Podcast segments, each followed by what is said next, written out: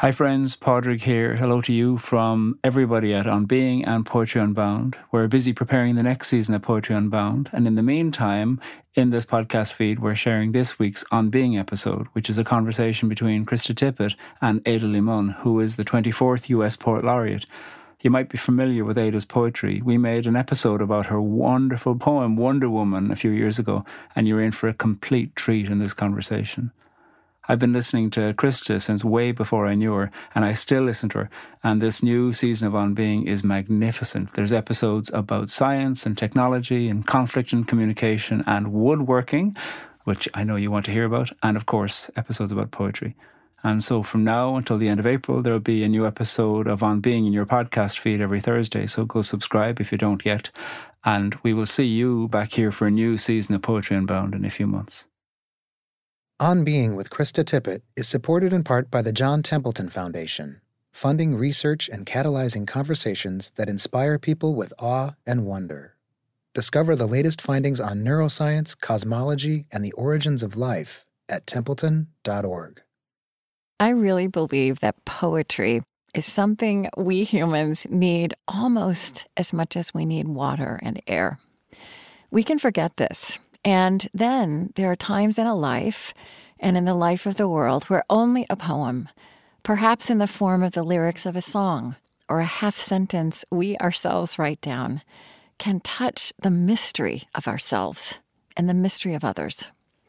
So, my interest when I get into conversation with a poet is not to talk about poetry, but to delve into what this way with words and sound and silence teaches us about being fully human. This adventure we're all on that is by turns treacherous and heartbreaking and revelatory and wondrous. I've been reading Ada Limón for years and was so happy when she was named the 24th Poet Laureate of the United States. And it was an incredible treat to interview her before 1,000 people packed together in a concert hall on a cold Minnesota night. Her presence on that stage was electric. I think we all came a little bit more alive. And I'm not sure I've had a conversation across all these years that was a more unexpected and exuberant mix of gravity and laughter. Laughter of delight and of blessed relief. I'm Krista Tippett, and this is On Being.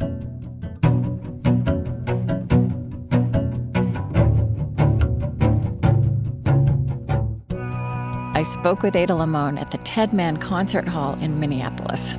We were brought together in a collaboration between Northrop at the University of Minnesota and Milkweed Editions.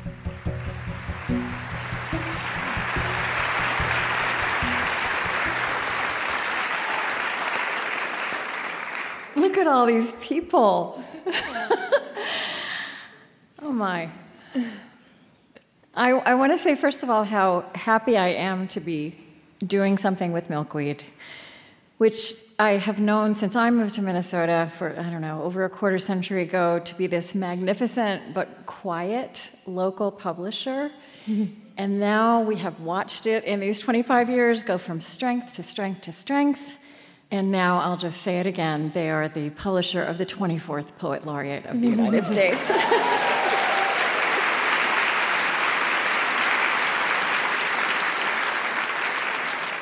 And I am so thrilled to have this conversation with Ada Limón to be part of our first season. For her voice of insistent honesty and wholeness and wisdom and joyfulness. Mm. And also, I'm so happy to be together with you in the old fashioned flesh, which we no longer take for granted. um, I, you know, I have your books, and there's some too.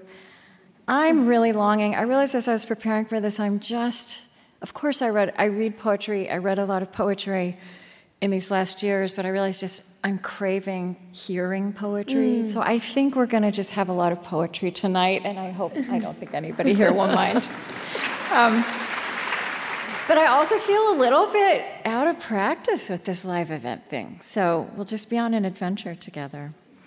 Um, so you grew up in Sonoma, California, but my sense is that it's not the land of Zinfandel and Pinot Noir that immediately comes to mind now when someone says Sonoma.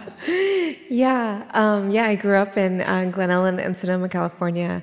Born and raised. I was actually born at home, um, and uh, it is it, it is definitely wine country, um, and all of the things that go along with that.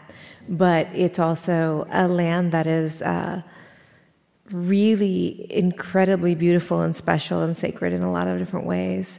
And sometimes when you're going through it, you can kind of see the monocrop of vineyards that it's become. But in reality, it's home to so many different kind of wildlife. And the Sonoma Coast is a really special place in terms of how it's been preserved and protected throughout the years. Mm. So it's a very special place. Mm-hmm. Yeah. Was there a religious or spiritual background in your childhood there, um, however you would describe that now? Yeah. Um, there wasn't a religious practice. In fact, my mother uh, is and was an atheist. And um, it's funny to tell people that you were raised an atheist because they, they're like, really?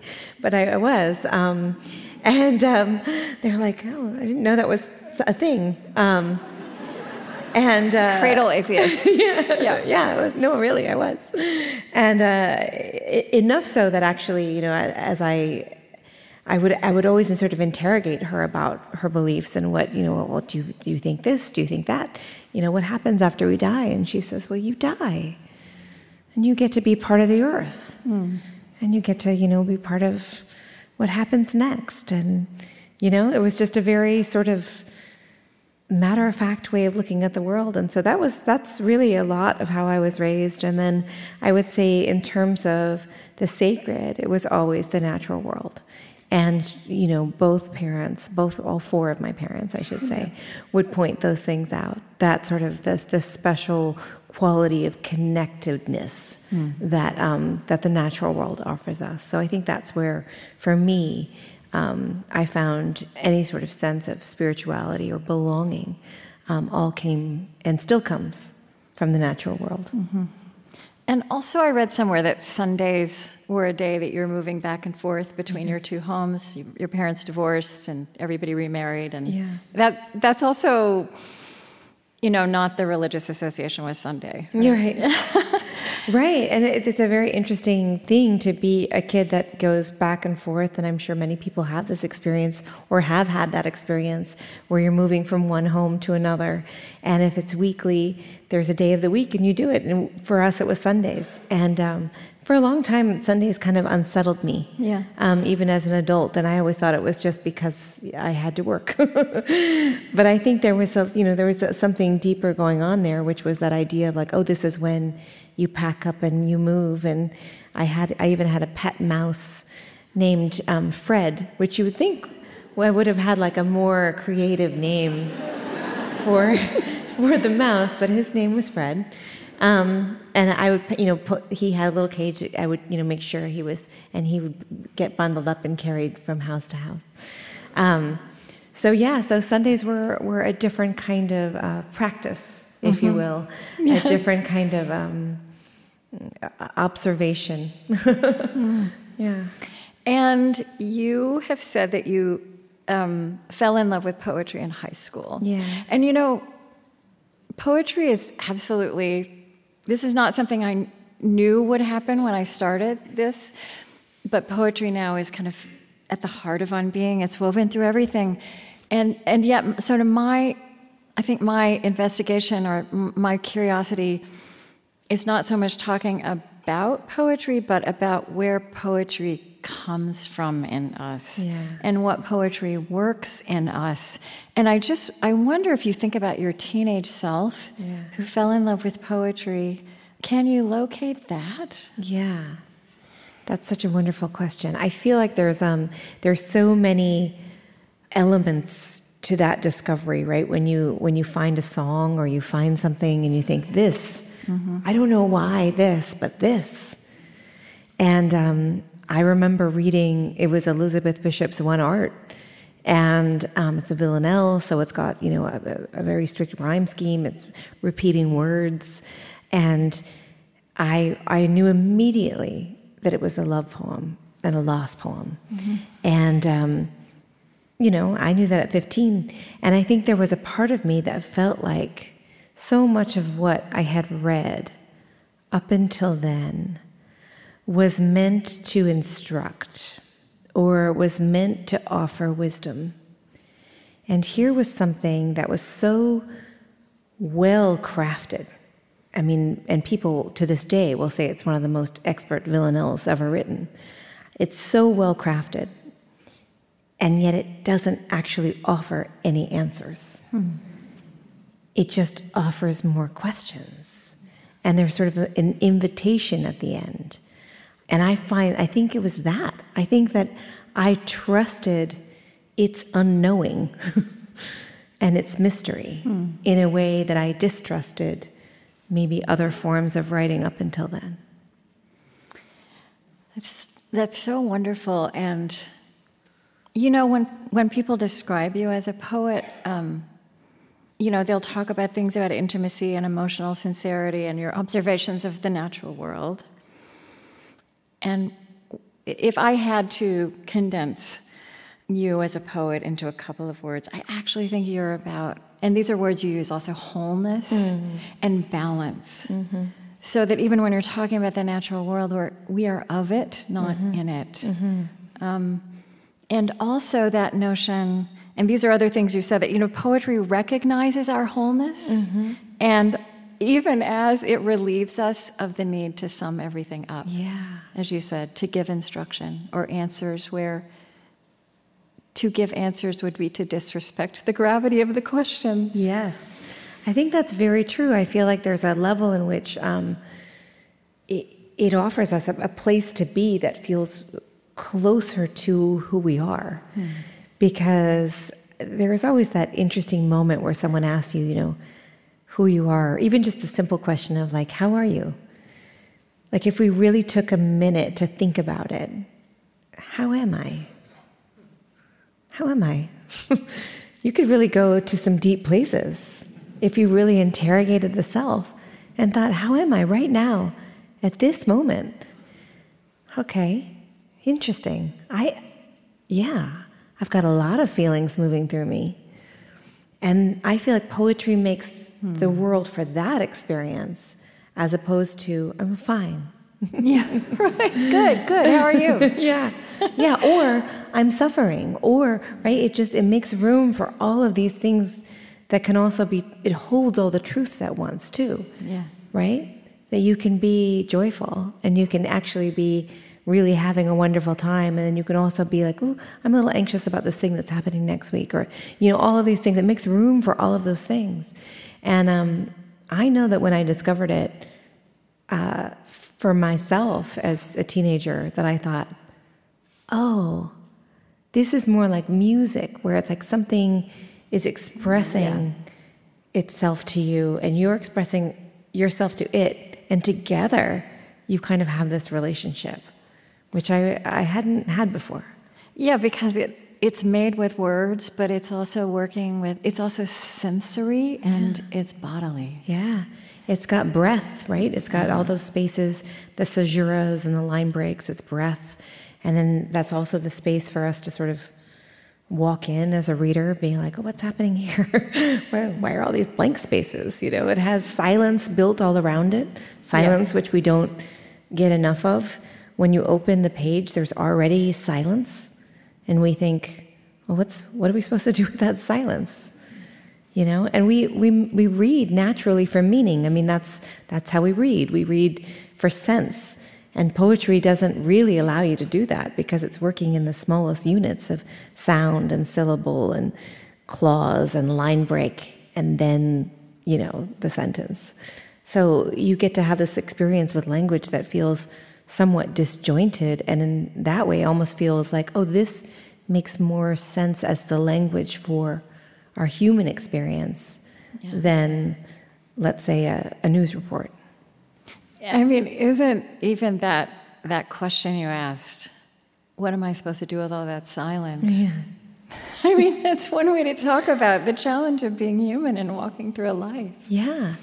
And I think about that all the time. I mean, I have people who ask me like, you know, how do you how do you write poems? And you talk about process and it's always an interesting question because I feel like my process changes and I change. And, um, but I think the biggest thing for me is to begin with silence. Mm-hmm. Like, well, if you're having trouble writing or, or creating or whatever it is you make, like, when was the last time you just sat in silence with yourself and listened to what which, which also happening? makes it spiritual practice. Absolutely. Yeah. Yeah.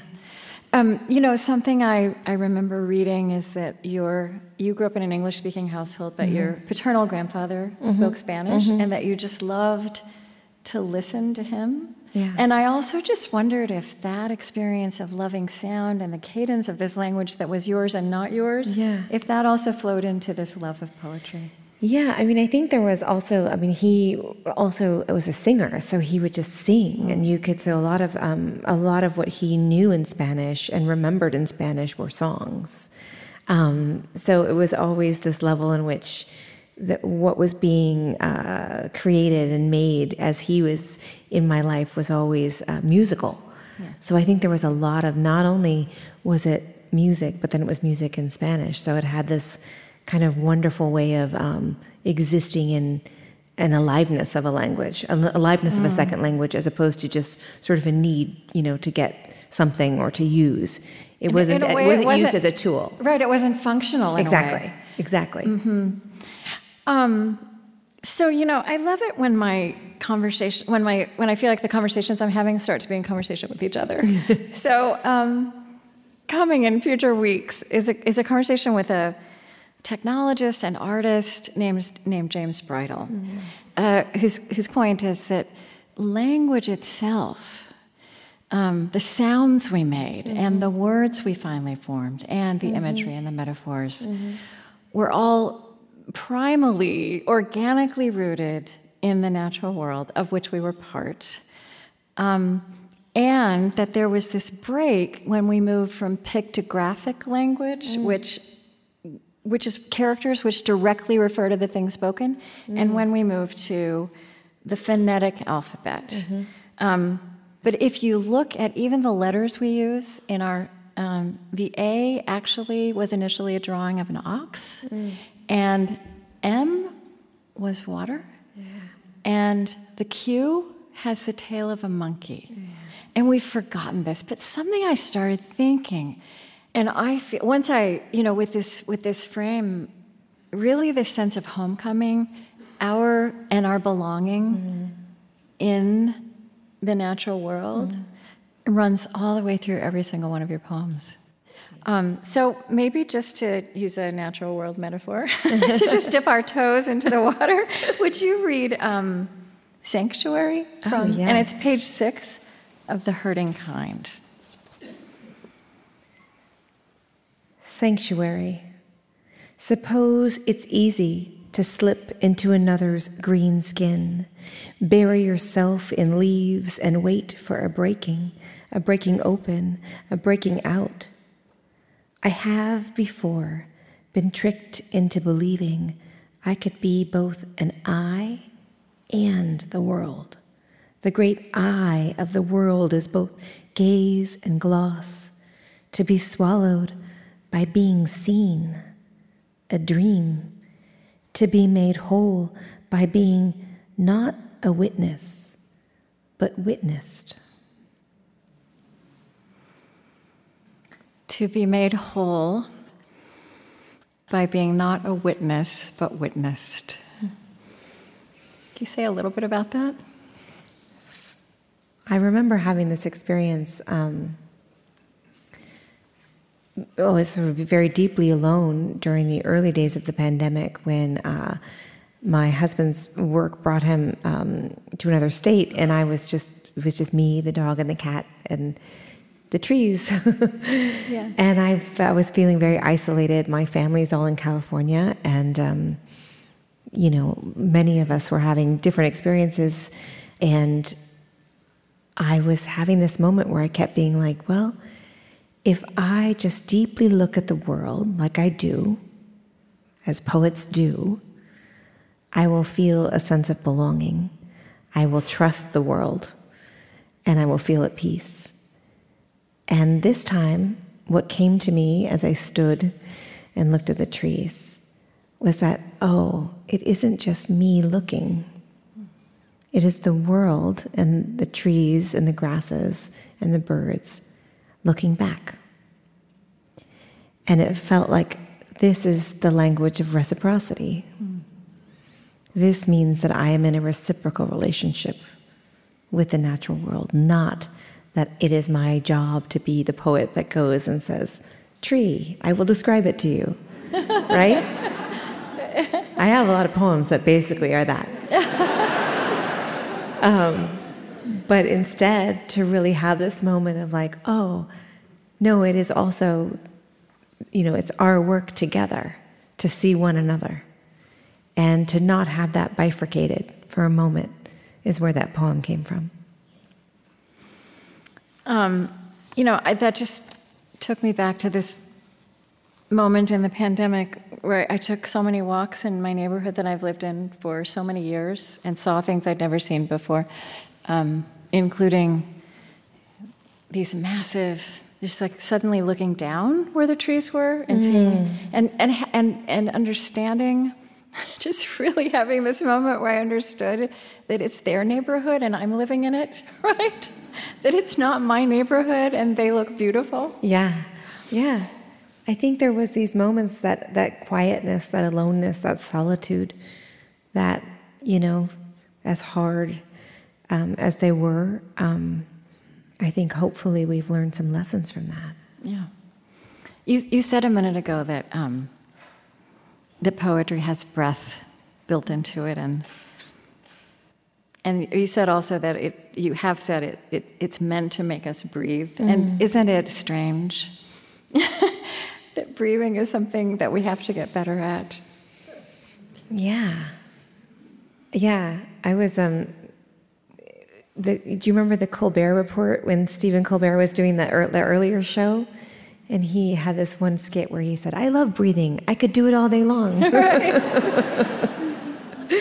and I always think about that because, of course, it's so ironic that we have to think about our breath, right? It's the thing that keeps us alive. We it's have to do breath work. We literally, yeah, like, oh, take a deep breath. And then we get annoyed when it works too. We're like, ugh, I feel calmer. That's right. yeah. When I lived in New York City, my two best friends, um, I would always try to get them to go to yoga with me, and they would say, I don't want to go to yoga. And I was like, why? And they said, I just don't want anyone telling me when to breathe. But it's true. I feel like our breath is so important to, you know, how we move through the world, how we react to things. Right? Yeah, it's just I mean, it also says something about this time. Yeah. I mean, just back to this idea that that there is this organic automatically breathing thing of which we're part and that we we even have to rediscover that. Yeah. Yeah, I mean there's whole books about like how to breathe. a lot of them are in the On Being studio. They come yeah. in the mail. Yeah, yeah. Um, and it, and it, and and yet at the same time, I do feel like there's this, this it's so much power in it, um, mm-hmm. and I feel like it's very interesting when you actually have to get away from it. When you, because you can also do the other thing where you focus too much on the breath, and you can't and do you it. Forget how to breathe. Yeah, yeah. so it is. It's, it's, this weird moment of being aware of it and then also letting it go at the same time. Uh-huh. And then a trauma of the pandemic was that our breathing mm. became a danger yeah. to strangers and beloveds. Very much so. And we were given to remember that civilization is built on something so tender mm-hmm as bodies breathing in proximity to other mm-hmm. bodies. Mm-hmm. Yeah, and to feel that moment of everyone recognizing what it is to kind of look out for one another, mm-hmm. right? And to, and have to do that in the antithesis of who we are, which is was to separate. Yeah.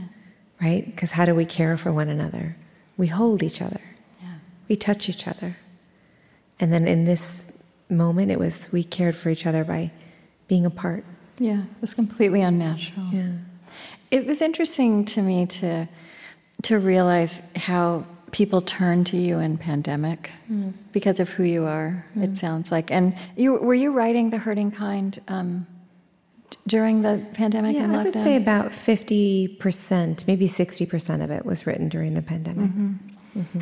You know, um, I do feel like you you were one of the people who was really kind of really writing with kind of care and precision and curiosity about what we were going through. Mm-hmm.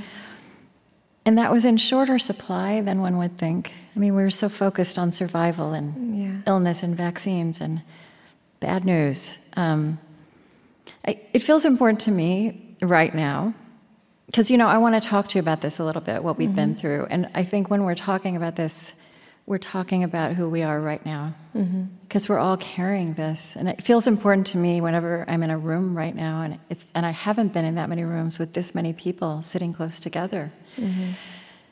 that we all just acknowledge that even if we all this exact same configuration of human beings had sat in this exact room mm-hmm. in february 2020 and we're back now we're changed at a cellular level mm-hmm and we're at a new place, but we have to carry and process that. Yeah. Um, so anyway, I got the hurting kind, I, the galley in the mail from mm-hmm. Milkweed. Um, and I remember sitting on my sofa where I spent an inordinate amount of time and reading it. And the one I'd love you to read is um, Not the Saddest Thing in the World. Mm you know, this is the one where I felt like subtly, it's, there's subtlety to it, but you just named so much in there. Mm. Page 20. Oh, thank you. I don't expect you to have the page number memorized. Not the saddest thing in the world. All day I feel some itchiness around the collar constriction of living. I write the date at the top of a letter, though no one has been writing the year lately. I write the year. Seems like a year you should write, huge and round and awful. In between my tasks, I find a dead fledgling, maybe dove, maybe don't know to be honest, too embryonic, too see through and wee.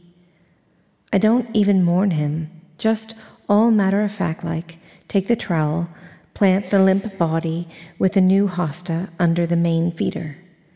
Seems like a good place for a close eyed thing, forever closed eyed, under a green plant, in the ground, under the feast, up above. Between the ground and the feast is where I live now. Before I bury him, I snap a photo and beg my brother and my husband to witness this nearly clear body. Once it has been witnessed and buried, I go about my day, which isn't ordinary exactly because nothing is ordinary, not even when it is ordinary. Now something's breaking always on the skyline, falling over and over against the ground, sometimes unnoticed sometimes covered up like sorrow, sometimes buried without even a song. Yeah. Between the ground and the feast is where I live now. That really spoke to me on my yeah. sofa. Yeah. I feel like that between space, that liminal space, is a place where you know, we were living for so long, mm-hmm. you know, and many of us still living in that between space of how how do I go into the world and safely, and how do I move through the world with safety, and caretake myself and caretake others, and yeah. you know what's good for my body and my mental health, all of those things, and that uh, that between space was the only space that really made sense to me. Yeah. I, I mean, I think, you know, coming back to this idea that poetry is as embodied as it is linguistic. Mm-hmm. Um, I think that's something we didn't know how to talk about. Um, also, because so much of what's been, and, and, again, it's not just in the past, right? What has happened um, was happening has been happening below the level of consciousness in our bodies. The mm-hmm. fear response, the stress response. It had so many other kinds of ripple effects that were so perplexing. Um, these full body experiences of isolation and ungrieved losses and loneliness and fear and uncertainty. Just uncertainty is so mm-hmm. hard on our bodies. Um, yeah. And you you also wrote about that, and you also wrote this essay. I mean, just the just the title of this, I feel, is such an invitation and not the kind of invitation that was being made. So, mm. on preparing the body for a reopened world. Mm. Yeah, I had a moment where I hadn't realized how delighted I had I was to go about my world without my body. um, I because I was teaching on Zoom and I was just a face. And I found myself being very comfortable with just being a face. And with just being a head. Yeah. And I would just have these whole like moments when people would be like, "Oh, and then we'll meet in person." And I was like, I don't want you to witness my body. Only my head is for you. My body yeah. is for me.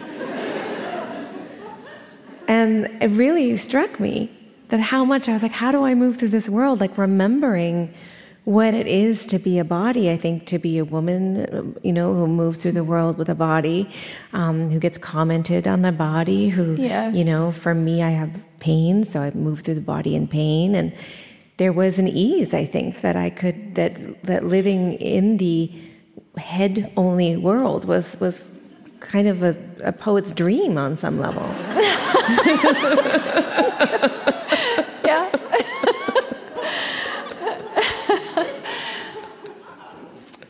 Yeah. I, I mean, isn't this therapeutic also for us all to laugh about this now? Also, to know that we can laugh about it now. Yeah, yeah. yeah. And we're still, well, a lot of us, I think, are still a little agoraphobic. Oh, definitely. Definitely. This might be hard for some of you right here, you know? Yeah. Um, I think that there's a lot uh, about being you know trying to figure out who we are with ourselves you know that's that's the work of poetry in general right like we're we just ask questions we get curious we interrogate and we ask over and over again you know we say oh I want to write about this flower. And then we say, why this flower? Why that color? Why not that weed? What, you know, that's like our, our entire world is spent that way. And then to do it on top of, you know, really global grief, um, yeah. that is a, is a very kind of different work. Mm-hmm. Um, because then you think, well, who am I to look at this flower? Who am I to live? right? Mm-hmm. it comes back to these questions of like, why do I get to be lucky in this way? And, and is it okay for me to spend time looking at this tree? Is it okay? Is this, you know, the, the danger of all poets and, and, and I think artists in general is at some moment we think we don't deserve to do this work. Mm-hmm. Um, because what does it do, you know? And I feel like uh, the the thing that always kept coming back to me, especially you know in those in the early days, was like, it, what does it do? Well, right now it anchors you to the world mm-hmm.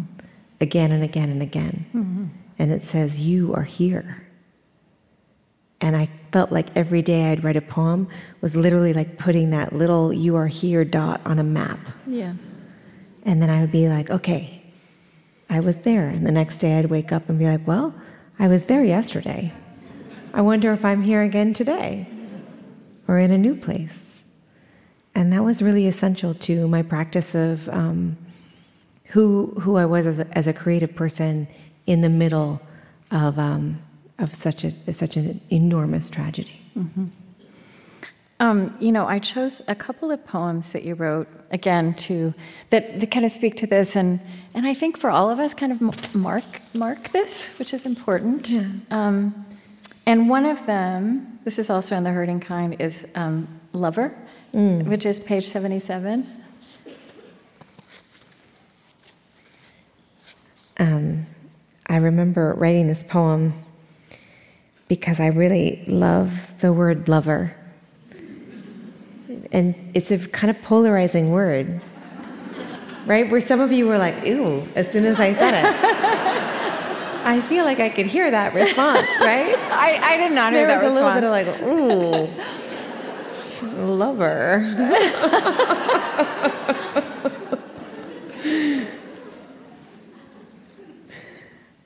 Easy light storms in through the window, soft edges of the world smudged by mist, a squirrel's nest rigged high in the maple.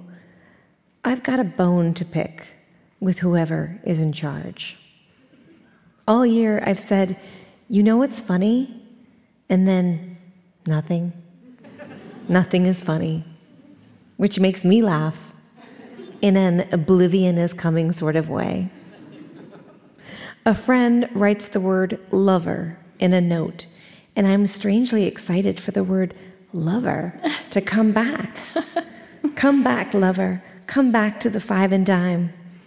I could squeal with the idea of blissful release. Oh, lover, what a word, what a world, this gray waiting.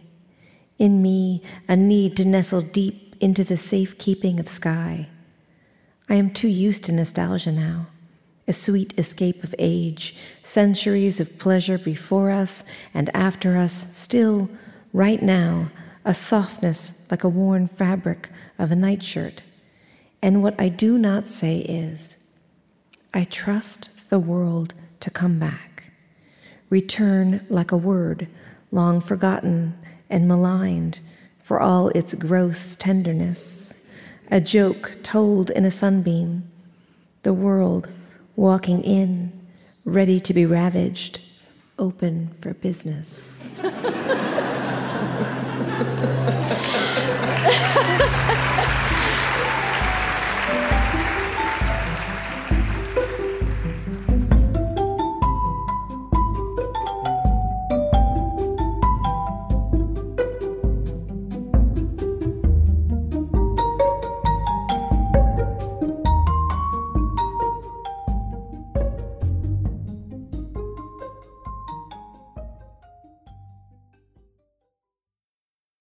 Support for On Being with Krista Tippett comes from the Fetzer Institute.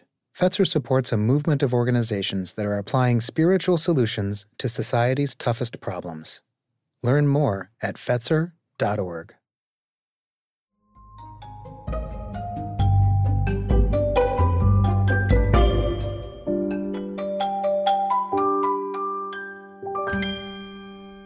So you the, the poem you wrote, Joint Custody. Mm. Uh, you've read it. You get asked to read it. It's wonderful, and I want you to read it. And it's kind of, I, I think it's something. There are things we all learned also, and I think it's in that category. But I want you to read it second because because what I found in Bright Dead Things, which was a couple of years before that, certainly pre-pandemic, in the before times, um, was the way you wrote a way that you spoke of the same story of yourself. And then what we find in the second poem is a kind of evolution. so, would you read? Um, it's called Before, um, page 46. Yeah. I, Is lo- it- I love that you did this. This is she's like she's teaching me a lesson. but I mean, I've listened to every podcast she's done, so I'm aware. I'm. This is amazing. And this is about your childhood, right? and we all have this, right? Our, our childhood stories. yeah, Yeah. yeah. Um, before. No shoes and a glossy red helmet, I rode on the back of my dad's Harley at seven years old. Before the divorce, before the new apartment, before the new marriage, before the apple tree, before the ceramics and the garbage, before the dog's chain, before the koi were all eaten by the crane, before the road between us, there was the road beneath us, and I was just big enough not to let go. Henno Road, creek just below, rough wind, chicken legs, and I never knew survival was like that. If you live, you look back and beg for it again. The hazardous bliss before you knew what you would miss. Okay. And then joint custody from the hurting kind several years later and a changed world later. Page 40. Thank you.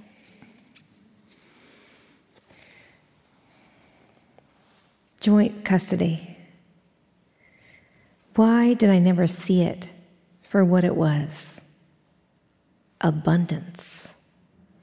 Two families, two different kitchen tables, two sets of rules, two creeks, two highways, two step parents with their fish tanks or eight tracks or cigarette smoke or expertise in recipes or reading skills. I cannot reverse it. The record scratched and stopped to the original chaotic track. But let me say, I was taken back and forth on Sundays, and it was not easy, but I was loved each place. And so I have two brains now, two entirely different brains the one that always misses where I'm not, and the one that is so relieved to finally be home.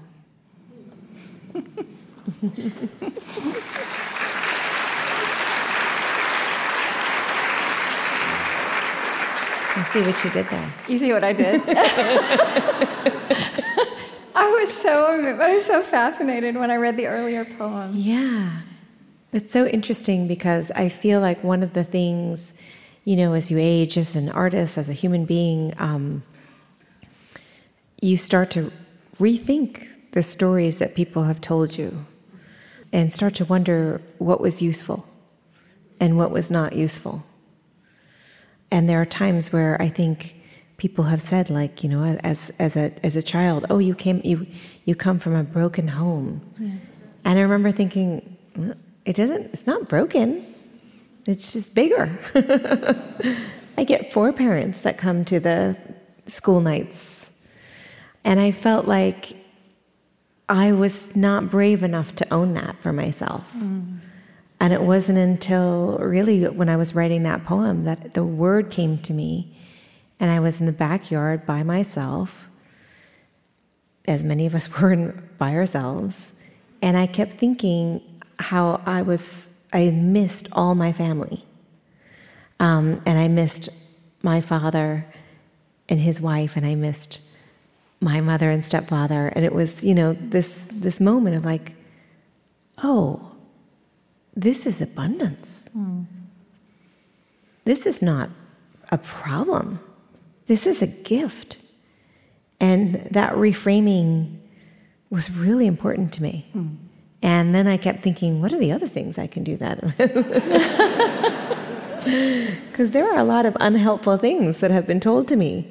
Um, and I found it really useful, a really hmm. useful tool to like go back in and start to think about what was just no longer true, or maybe had never been true. Um, as we turn the corner from pandemic, although we will not completely turn the corner, I just want to read something you wrote on Twitter, which was hilarious. I never go there very much anymore, but you said this was, I don't know, I just happened to be, I, I, I saw you again today. I just set my wash settings to who I'd like to be in 2023 casual, warm, normal.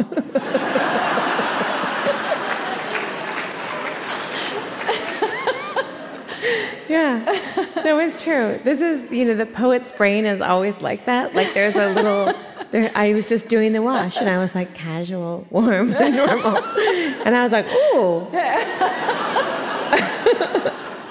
I could really go for that.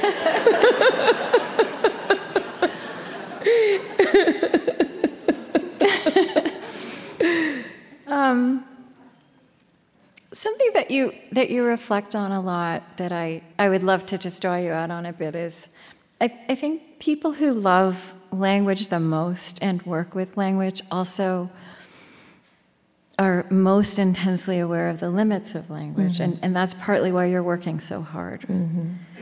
Talk about the, any of the limits of language, the, the failure of language. Yeah.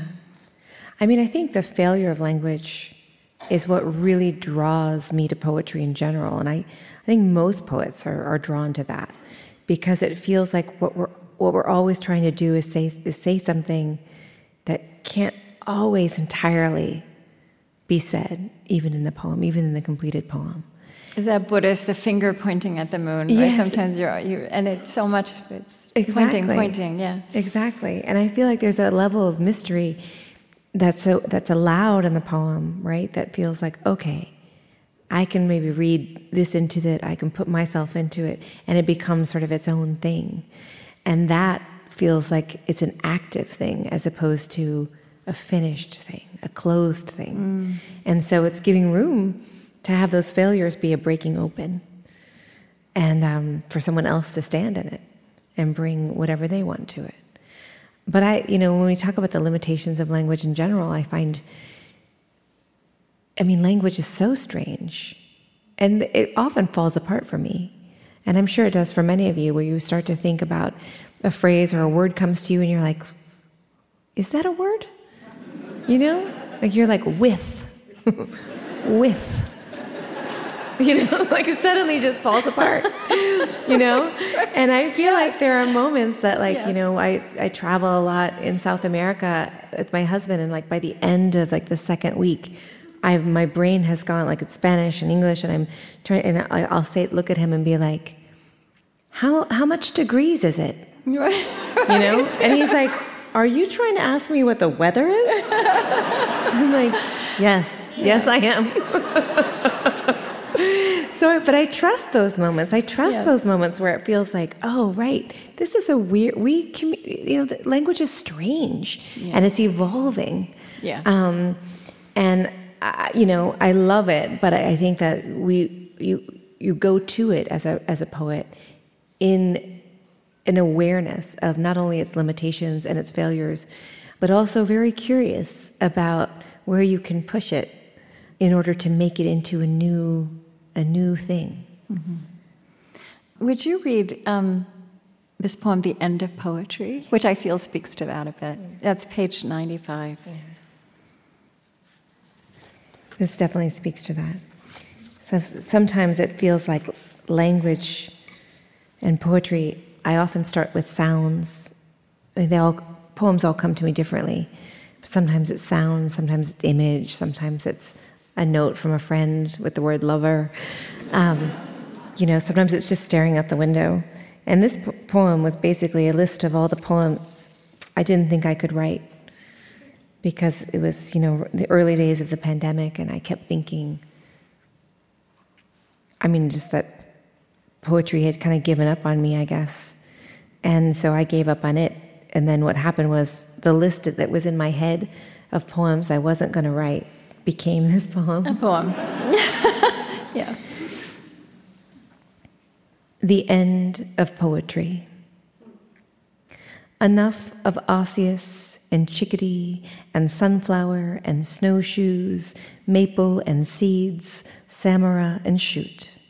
Enough chiaroscuro, enough of thus and prophecy and the stoic farmer and faith and our Father and tis of thee. Enough of bosom and bud, skin and God not forgetting, and star bodies and frozen birds. Enough of the will to go on and not go on, or how a certain light does a certain thing. Enough of the kneeling and the rising and the looking inward and the looking up. Enough of the gun, the drama, and the acquaintance's suicide, the long lost letter on the dresser. Enough of the longing and the ego and the obliteration of ego. Enough of the mother and the child and the father and the child, and enough of pointing to the world weary and desperate. Enough of the brutal and the border. Enough of can you see me? Can you hear me? Enough I am human. Enough I am alone and I am desperate. Enough of the animal saving me, enough of the high water, enough sorrow, enough of the air and its ease. I am asking you to touch me.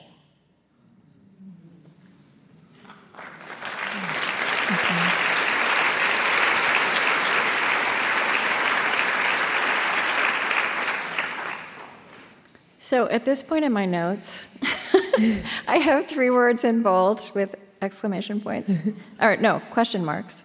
Um, God, which I don't think we're going to get to talk about today.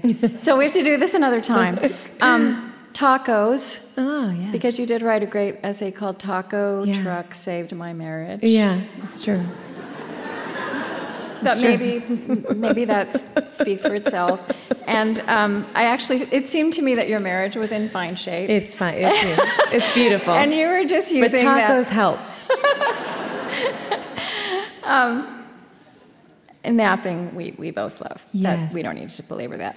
Um, okay, there's this poem which I've never heard anybody ask you to read called "Where the Circles Overlap." Oh, yes. in the hurting kind. And honestly, this feels to me like um, like if I were teaching a college class, I would I would have somebody read this poem and say, "Discuss." Yeah. And I so can we just have engage this intellectual exercise with you because it's completely fascinating and I'm not sure what's going on and I'd like you to I'm tell me. so glad that that you. Uh, It you fe- I feel like this it brings us back to wholeness somehow. because I love this poem, and no one has ever asked me to read this. Okay, you'll see why in a minute. yeah, yeah. You're gonna be like, oh, or you'll just be like, that makes total sense to me. Where the circles overlap.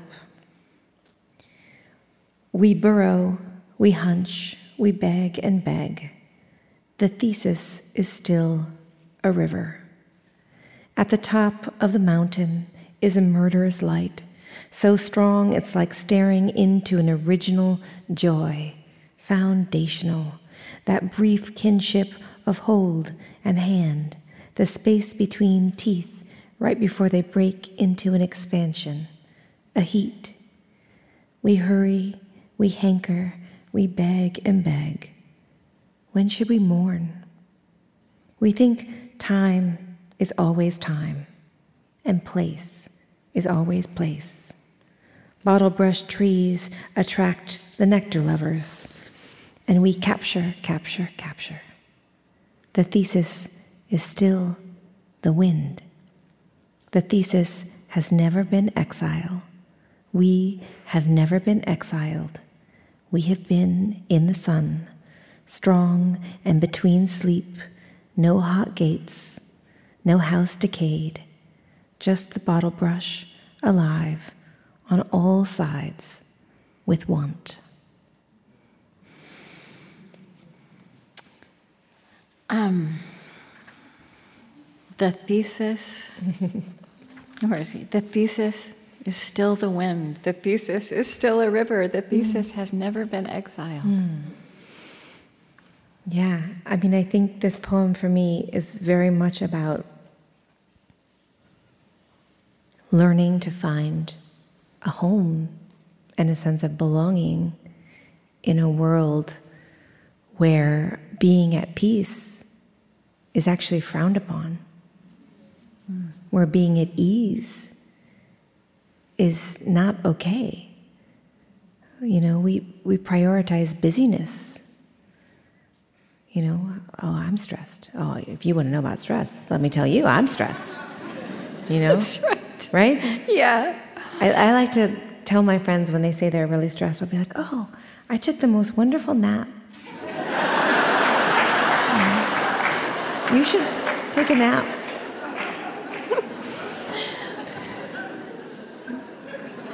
I know it's cruel.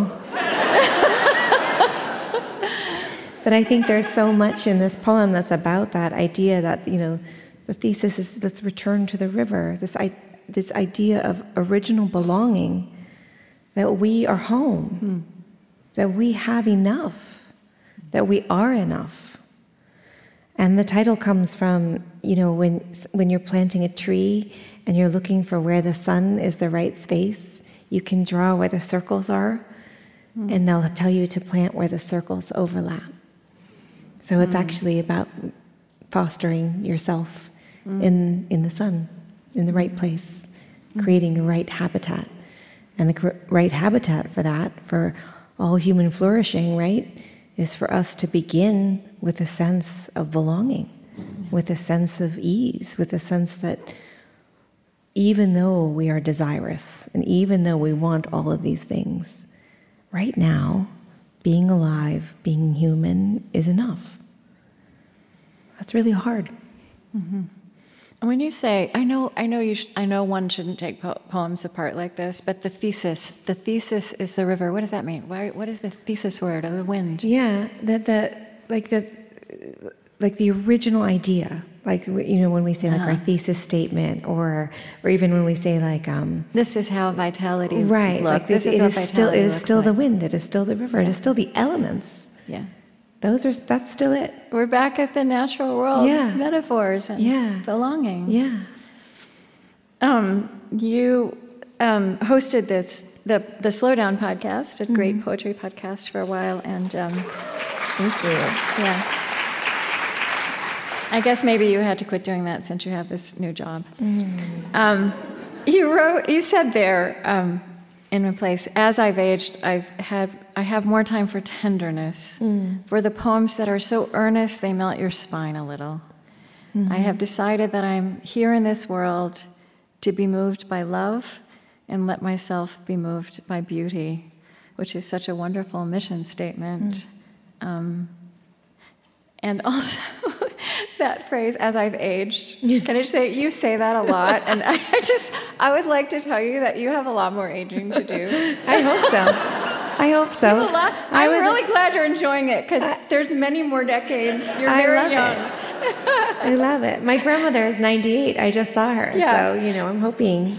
No, I also uh, think it's it's it's there's so much it's aging is underrated right the, the bright yeah. side is not talked about but i do um, i do think you're a bit of a so you know the thing is we have this phrase um, old and wise mm. but the truth is that a lot of people just grow old, right? It doesn't necessarily come with it. but I think you are like a prodigy for growing older and wiser. I do think I enjoy it. Yeah. You, I think I enjoy getting older. Yeah. I mean, oh. I do right now. My mother says, "Oh yeah, you you say that now." no, I there's still there's so much to enjoy, yeah. but I love it. I love it that you're already thinking that, and um, you know, I I, I just, you know, I'm so excited for your um, tenure representing poetry and representing mm. all of us. And I'm excited that you have so many more years of aging and writing and getting wiser ahead. And we got to be here at this early stage. um, and I think I think I'd just like to end with a few more poems yeah. because I couldn't decide which ones I wanted you to read. We haven't read much from The Carrying, which is mm. a wonderful book. Um, okay, I'm going to give you some choices. Why don't you read The Quiet Machine? Actually, that's in Bright Dead Things. Um, this, is, this is like a self care poem. I almost think that this poem could be used for as a meditation. I think it's definitely a writing prompt too, right? Like uh-huh. there's a lot of different people. It's page 13, sorry. Oh, thank you. People yeah. will ask me a lot about my process, and it is, like I said, silence. But then I just examine like all the different ways of being quiet. It's a prose poem. The Quiet Machine. I'm learning so many different ways to be quiet. There's how I stand in the lawn, that's one way. There's also how I stand in the field across from the street. That's another way because I'm farther from people and therefore more likely to be alone. There's how I don't answer the phone, and how I sometimes like to lie down on the floor of the kitchen and pretend I'm not home when people knock. There's daytime silent when I stare, and nighttime silent when I do things. There's shower silent, and bath silent and California silent, and Kentucky silent, and car silent, and then there's a silence that comes back, a million times bigger than me, sneaks into my bones, and wails and wails and wails until I can't be quiet anymore. That's how this machine works. Mm, I love that.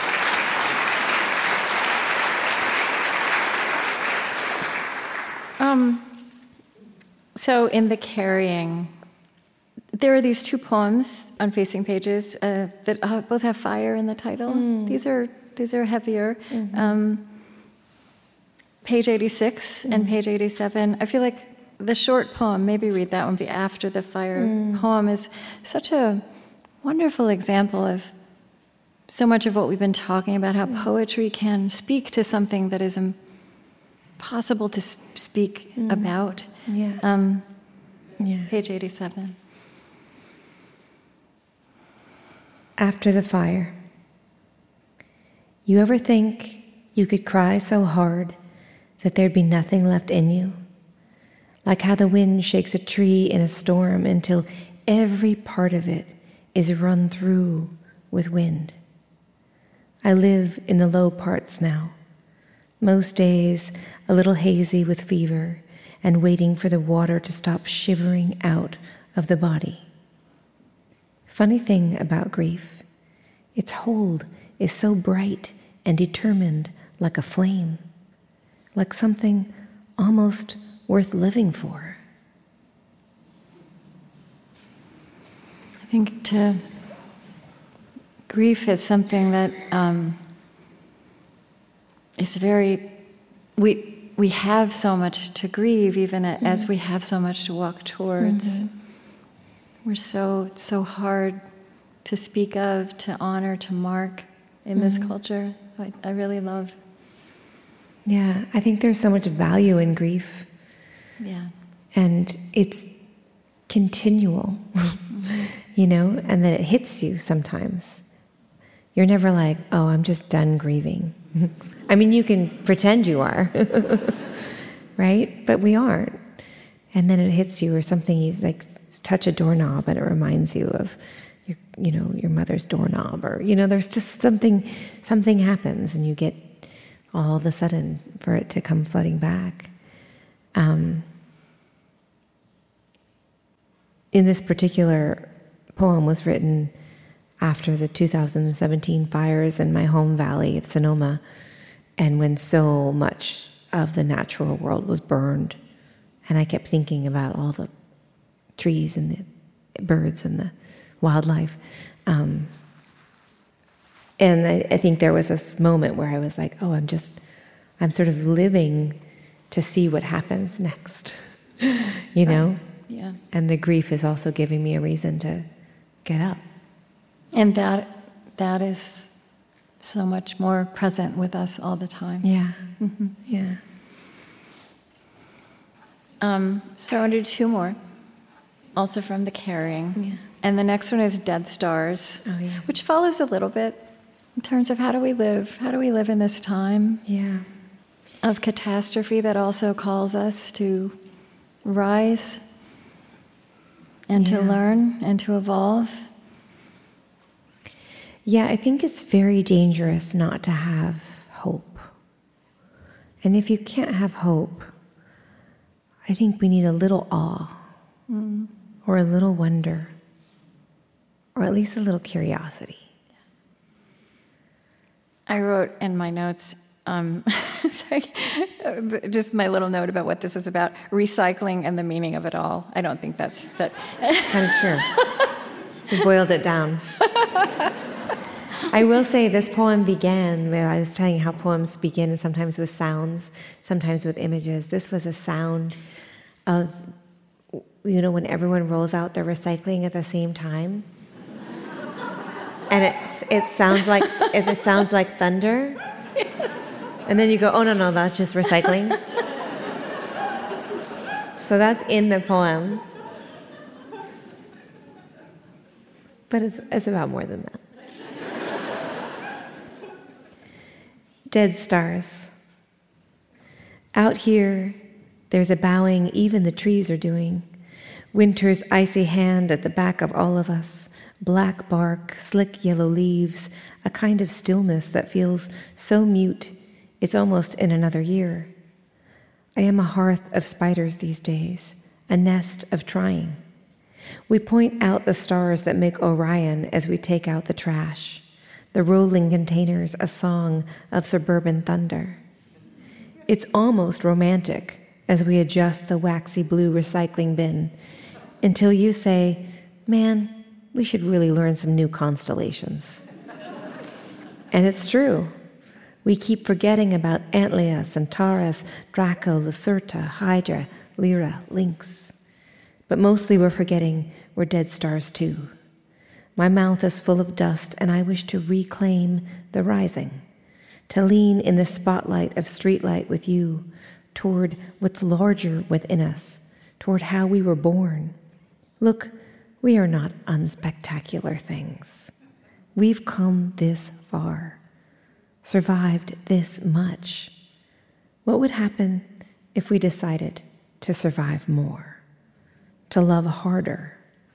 What if we stood up with our synapses and flesh and said, No, no to the rising tides? Stood for the many mute mouths of the sea, of the land. What would happen if we used our bodies to bargain for the safety of others, for earth? If we declared a clean night, if we stopped being terrified, if we launched our demands into the sky, made ourselves so big people could point to it, us with the arrows they make in their minds, rolling their trash bins out after all of this is over.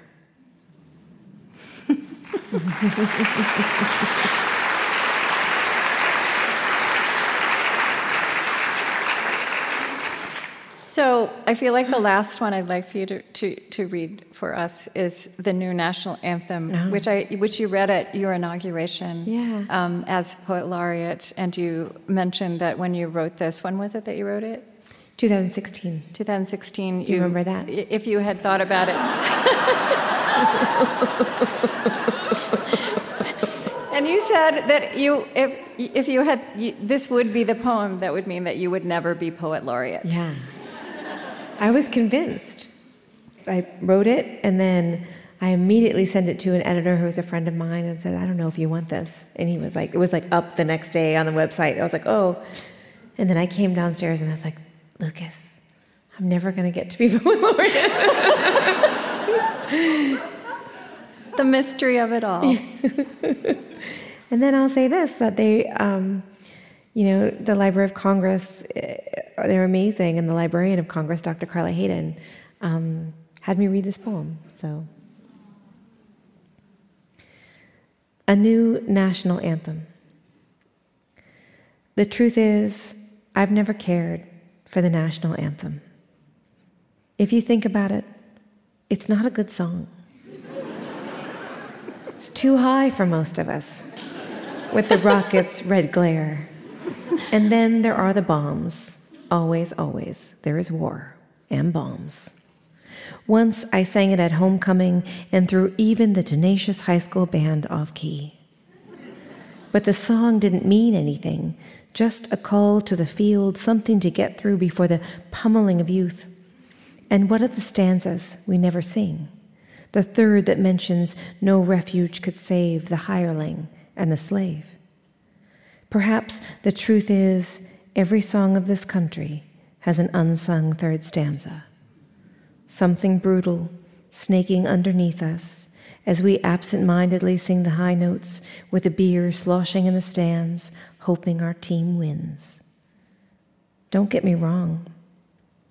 I do like the flag how it undulates in the wind like water, elemental, and best when it's humbled, brought to its knees, clung to by someone who has lost everything, when it's not a weapon, when it flickers, when it folds up so perfectly you can keep it until it's needed, until you can love it again, until the song in your mouth feels like sustenance, a song where the notes are sung by even the ageless woods, the short grass plains, the Red River Gorge, the fistful of land left unpoisoned, the song that's our birthright, that's sung in silence when it's too hard to go on, that sounds like someone's rough fingers weaving into another's, that sounds like a match being lit in an endless cave, the song that says, My bones are your bones, and your bones are my bones, and isn't that enough?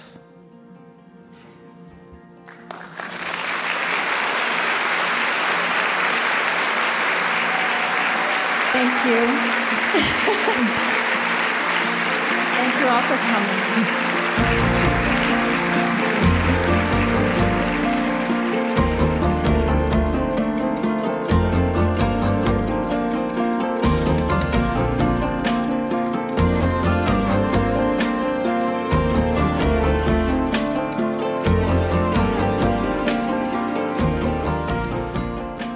Ada Limón is the 24th Poet Laureate of the United States. Her six books of poetry include, most recently, The Hurting Kind. Her volume, The Carrying, won the National Book Critics Circle Award for Poetry, and her book, Bright Dead Things, was a finalist for the National Book Award. She is a former host of the poetry podcast, The Slowdown, and she teaches in the MFA program at Queens University of Charlotte in North Carolina.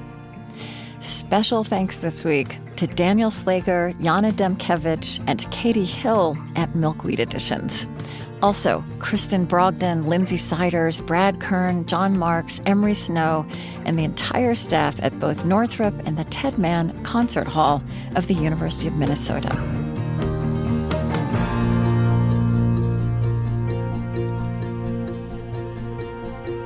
On Being Project is Chris Heagle, Laurén Drommerhausen, Eddie Gonzalez, Lillian Vo, Lucas Johnson, Suzette Burley, Zach Rose, Colleen Scheck, Julie Siple, Gretchen Honnold, Pádraig Ó Tuama, Gautam Srikishan, April Adamson, Ashley Herr, Amy Chatelaine, Romy Nehme, Cameron Mussar, Kayla Edwards, Juliana Lewis, and Tiffany Champion. On Being is an independent, nonprofit production of the On Being Project. We are located on Dakota land. Our lovely theme music is provided and composed by Zoe Keating. Our closing music was composed by Gautam Srikishan. And the last voice you hear singing at the end of our show is Cameron Kinghorn. Our funding partners include the Hearthland Foundation, helping to build a more just, equitable, and connected America, one creative act at a time. The Fetzer Institute, supporting a movement of organizations applying spiritual solutions to society's toughest problems. Find them at Fetzer.org. Calliopeia Foundation, dedicated to reconnecting ecology, culture, and spirituality, supporting organizations and initiatives that uphold a sacred relationship with life on Earth. Learn more at calliopeia.org. The Osprey Foundation, a catalyst for empowered, healthy, and fulfilled lives. And the Lilly Endowment, an Indianapolis based private family foundation dedicated to its founders' interests in religion, community development, and education. On Being is produced by On Being Studios in Minneapolis, Minnesota.